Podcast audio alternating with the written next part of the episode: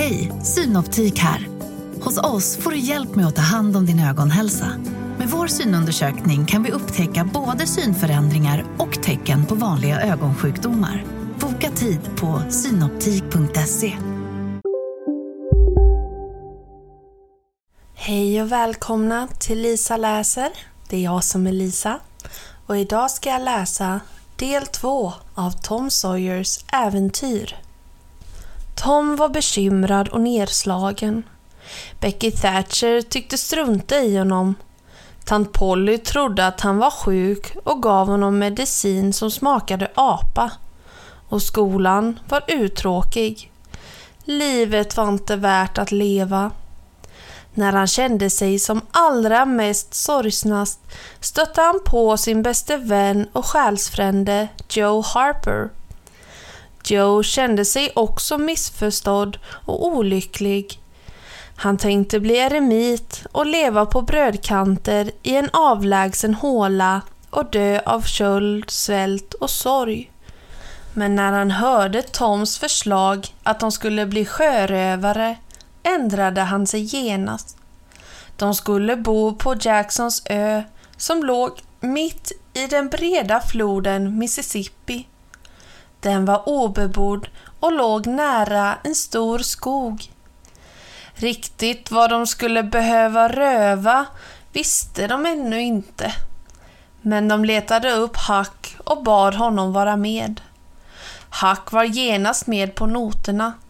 De kapade en liten timmerflotte och med stora krokar och metrevar och lite annan utrustning hissade de piratflaggan och gav sig iväg. Flotten drev bort över mitten på floden. De sa knappt ett enda ord. När de passerade staden och såg de skimrande ljusen kastade Tom en sista blick på den och kände sig belåten. I tre dagar och nätter levde pojkarna sitt vildmarksliv på Jacksons ö. De sov under bar himmel och lagade sin mat över öppen eld. De metade i floden och fick god fångst som de genast stekte och åt. De vilade i gröngräset efter maten och de gick på upptäcktsfärd och tog sig ett dopp när det blev varma. När de kom tillbaka till sin lägerplats hörde de på avstånd dunket från en liten ångbåt. De böjde undan snåren på flodstranden och tittade ut över vattenytan. Då såg de att däcket var fullpackat med folk och små båtar rodde runt och tycktes leta efter något. Nu vet jag! utbrast Tom. Någon har drunknat. Pojkarna lyssnade och tittade. Plötsligt gick det upp ett ljus för Tom och han ropade. Nu vet jag vem det är som har drunknat. Det är ju vi! De kände sig som hjältar. Och nu sörjde man dem och saknade dem. Nu kunde människor ångra att de inte hade uppskattat dem medan det var tid. Pojkarna jublade. Det lönade sig att vara sjörövare. Man blev uppskattad. Men när kvällen kom började de se saken i ett annat ljus. De kunde inte låta bli att tänka på familjen där hemma och undra hur de kände det. När Huck och Joe hade somnat smög sig Tom iväg. Han måste helt enkelt ta reda på hur det stod till där hemma. Först vadade han en bit ut i floden. Sedan simmade han bort till ångfärjan och lyckades krypa upp och gömma sig i jollen. När de närmade sig staden smög sig Tom ner i vattnet och simmade i land. Alldeles dyblöt sprang han genom gatorna hem. Han stannade i trädgården och kikade in genom fönstret. Där inne satt tant Polly och Joes mamma och grät. Sorgklädda var de också. Han kunde höra att de talade om sina pojkar. Begravningspredikan skulle hållas på söndagen. Tom rös. De talade om hur fina och godhjärtade pojkarna varit. Även om de hittade på hyss ibland så menade de aldrig illa. Men nu var de borta. Då fick Tom en lysande idé igen. Han skyndade sig tillbaka till ön och Joe och Huck. Pojkarna var nedslagna och hade hemlängtan. Men när Tom berättade om sin plan fick de nytt mod. Huck tände sin pipa. Tom och Joe kände sig som riktiga karakarar och ville också röka. Huck gjorde pipor och stoppade dem. De satte sig ner och började blossa försiktigt. Röken smakade obehagligt och kändes kväljande. Men Tom sa Det här var ju en enkel sak. Hade jag vetat att det var så lätt hade jag lärt mig för länge sedan. Och Joe sa Jag tror att jag skulle kunna röka den här pipan hela dagen. Jag mår inte ett dugg illa. Så fortsatte de att prata och skryta om sin rökning. Men efterhand blev pauserna längre och kvällningarna började allt tätare. Efter en stund sa Joe lite vagt. Jag har tappat min kniv. Jag tror jag måste gå och leta upp den. Och Tom sa med darrande läppar och ostadig röst. Jag ska hjälpa dig. Går du åt det hållet så går jag åt det andra. Du kan stanna här, Hack. Vi hittar den säkert ändå. Hack satt och väntade en timma. Sedan letade han upp kamraterna. De låg långt ifrån varandra och sov. Mycket bleka var de och såg ut att ha mått ganska illa. De var inte särskilt pratsamma vid kvällsmaten och när Hack gjorde i ordning pipan sa de nej tack. De hade mått illa av något de fått i sig vid middagen, förklarade de. Omkring midnatt vaknade Joe och väckte de andra. Luften var tryckande kvav och tycktes förebåda något. Pojkarna kröp samman vid elden trots att luften var kvävande het. De satt tysta och avvaktande. Utanför eldskenet var allt nattsvart mörker så kom en hemsk blixt och förvandlade natten till dag. Den visade tre bleka och förskräckta ansikten. Ett djupt åskmuller rullade fram över himlen. En kall vindstöt svepte förbi och några stora regndroppar föll smattrande ner på löven. Spring till tältet! ropade Tom. De sprang snavande över trädrötter och grenar. Den ena blixten avlöste den andra. Så kom ett störtregn och den tjutande vinden slet i träden.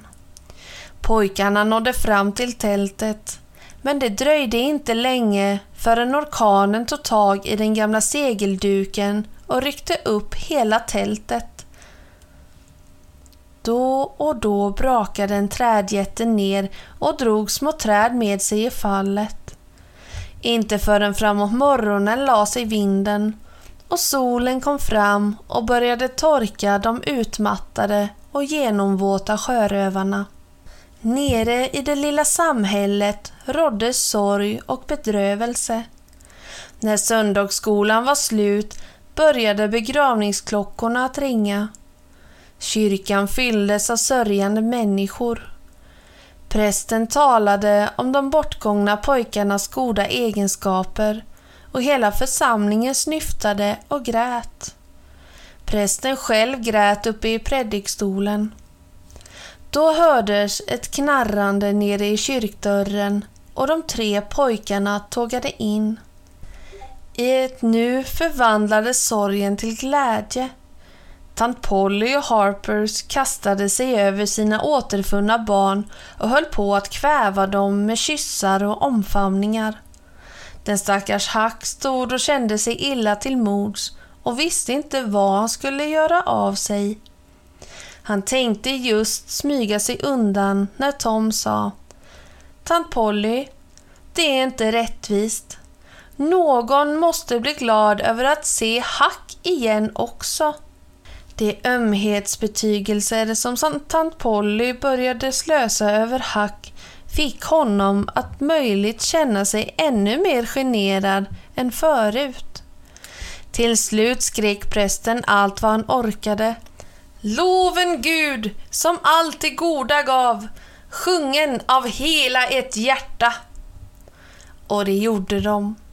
Sången brusade fram med jublande kraft och Tom tyckte att det var hans livs stoltaste ögonblick. Det var bara Becky Thatcher som visade sig kallsinnig mot Tom. Istället tyckte hon intressera sig för Alfred Temple. Men Alfred misstänkte att Becky i grund och botten tyckte mest om Tom och bara använde sig av honom för att göra Tom svartsjuk. Därför ville Alfred hämnas på Tom och ett bra tillfälle till hämnd fick han när han hittade Toms skolbok. Han tog en flaska bläck och hällde ut det över dagens läxa. Men han märkte inte att Becky sett vad han höll på med. Först tänkte Becky berätta vad hon hade sett, men sen ångrade hon sig och tyckte att Tom gott kunde få ett kokstryk. Och stryk fick han, trots att han bedyrade sin oskuld. På rasten gick Becky in i den tomma skolsalen. Lärarens skrivbordslåda stod öppen och Becky kunde inte motstå frestelsen att kika in i den stora boken som låg där. Hon hade alltid undrat vad det var för en bok som läraren brukade sitta och läsa i med sånt intresse så fort han fick tillfälle. Becky såg att dörren var stängd. Hon smög fram och drog fram boken ur lådan. Anatomi, stod det och en stor fin bild i färg över människokroppen täckte första sidan. Då föll en skugga ner över boken. Becky blev så rädd att hon tappade boken i golvet och den slets i två delar. Där stod Tom Sawyer. Becky kastade ner boken i lådan, vred om nyckeln och brast i gråt. Hur kan du vara så stygg att komma och smyga dig på mig nu? Nu kommer du att få skvallra och så får jag stryk. Jag som aldrig har fått stryk i skolan. Men vänta du! Tom tyckte att flickor var bra och konstiga. Stryk? Det var väl inget att bry sig om. Sen gick han ut och lekte med pojkarna på skolgården. När läraren upptäckte sin trasiga bok blev han alldeles rasande och frågade vem som var den skyldige.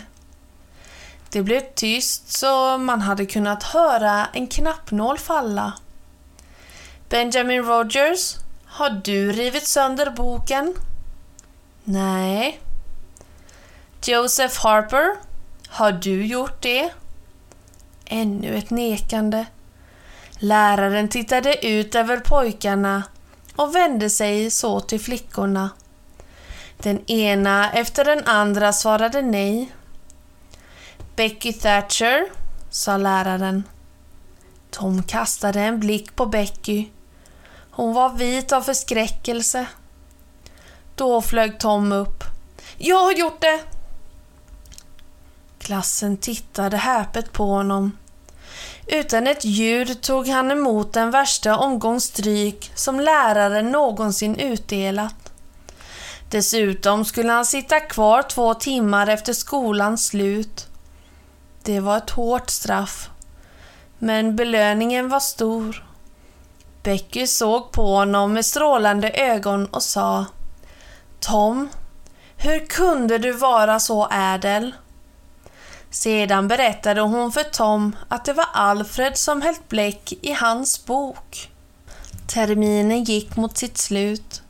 Läraren som alltid varit sträng blev ännu strängare och riset på rottingen fick sällan vila. Även om han hade peruk för att han var skallig så var det inget fel på hans muskler. Det kände barnen när de fick smaka på riset. De beslöt sig för att hämnas. Läraren hyrde ett rum hos skyltmålaren. Kvällen före avslutningsdagen brukade han dricka sig ganska rusig och sedan somna i den stora lärnstolen. De kom överens med skyltmålarens pojke att de skulle förbereda hämnden. Examensdagen kom. Skolan var prydd med kransar och girlanger av löv och blommor.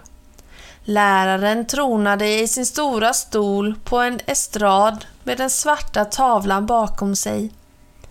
Han såg verkligen ut att vara lite oklar i knoppen. Skolsalen fylldes med föräldrar och anhöriga. Läraren satte igång med storförhör. Då öppnades en liten lucka i taket. En katt hissades långsamt ner över den intet ont anade läraren. Ett kvävt fnissande fyllde salen. Katten sprattlade vilt och letade efter något att fästa klorna i. Fnissandet tilltog. Läraren var så upptagen av förhöret att han inte märkte något ovanligt. Katten kom närmre och närmre. Fnisset blev starkare och starkare. Katten var nu bara några tum ifrån lärarens huvud. Lägre och längre ner kom den. Och så krafs högg hon sina ursinniga klor i lärarens peruk och med bytet till klorna hissades hon blixtsnabbt upp genom luckan i taket. Jublet bröt loss i klassrummet. Där stod läraren flintskallig och hans gässa blänkte skönt. Skyltmålarens son hade hållit sitt löfte. Han hade förgyllt lärarens kala huvud. Klassen hade fått sin hämnd. Sommarlovet kunde börja. Och snipp, snapp, snut så var denna del av Tom Sawyer slut.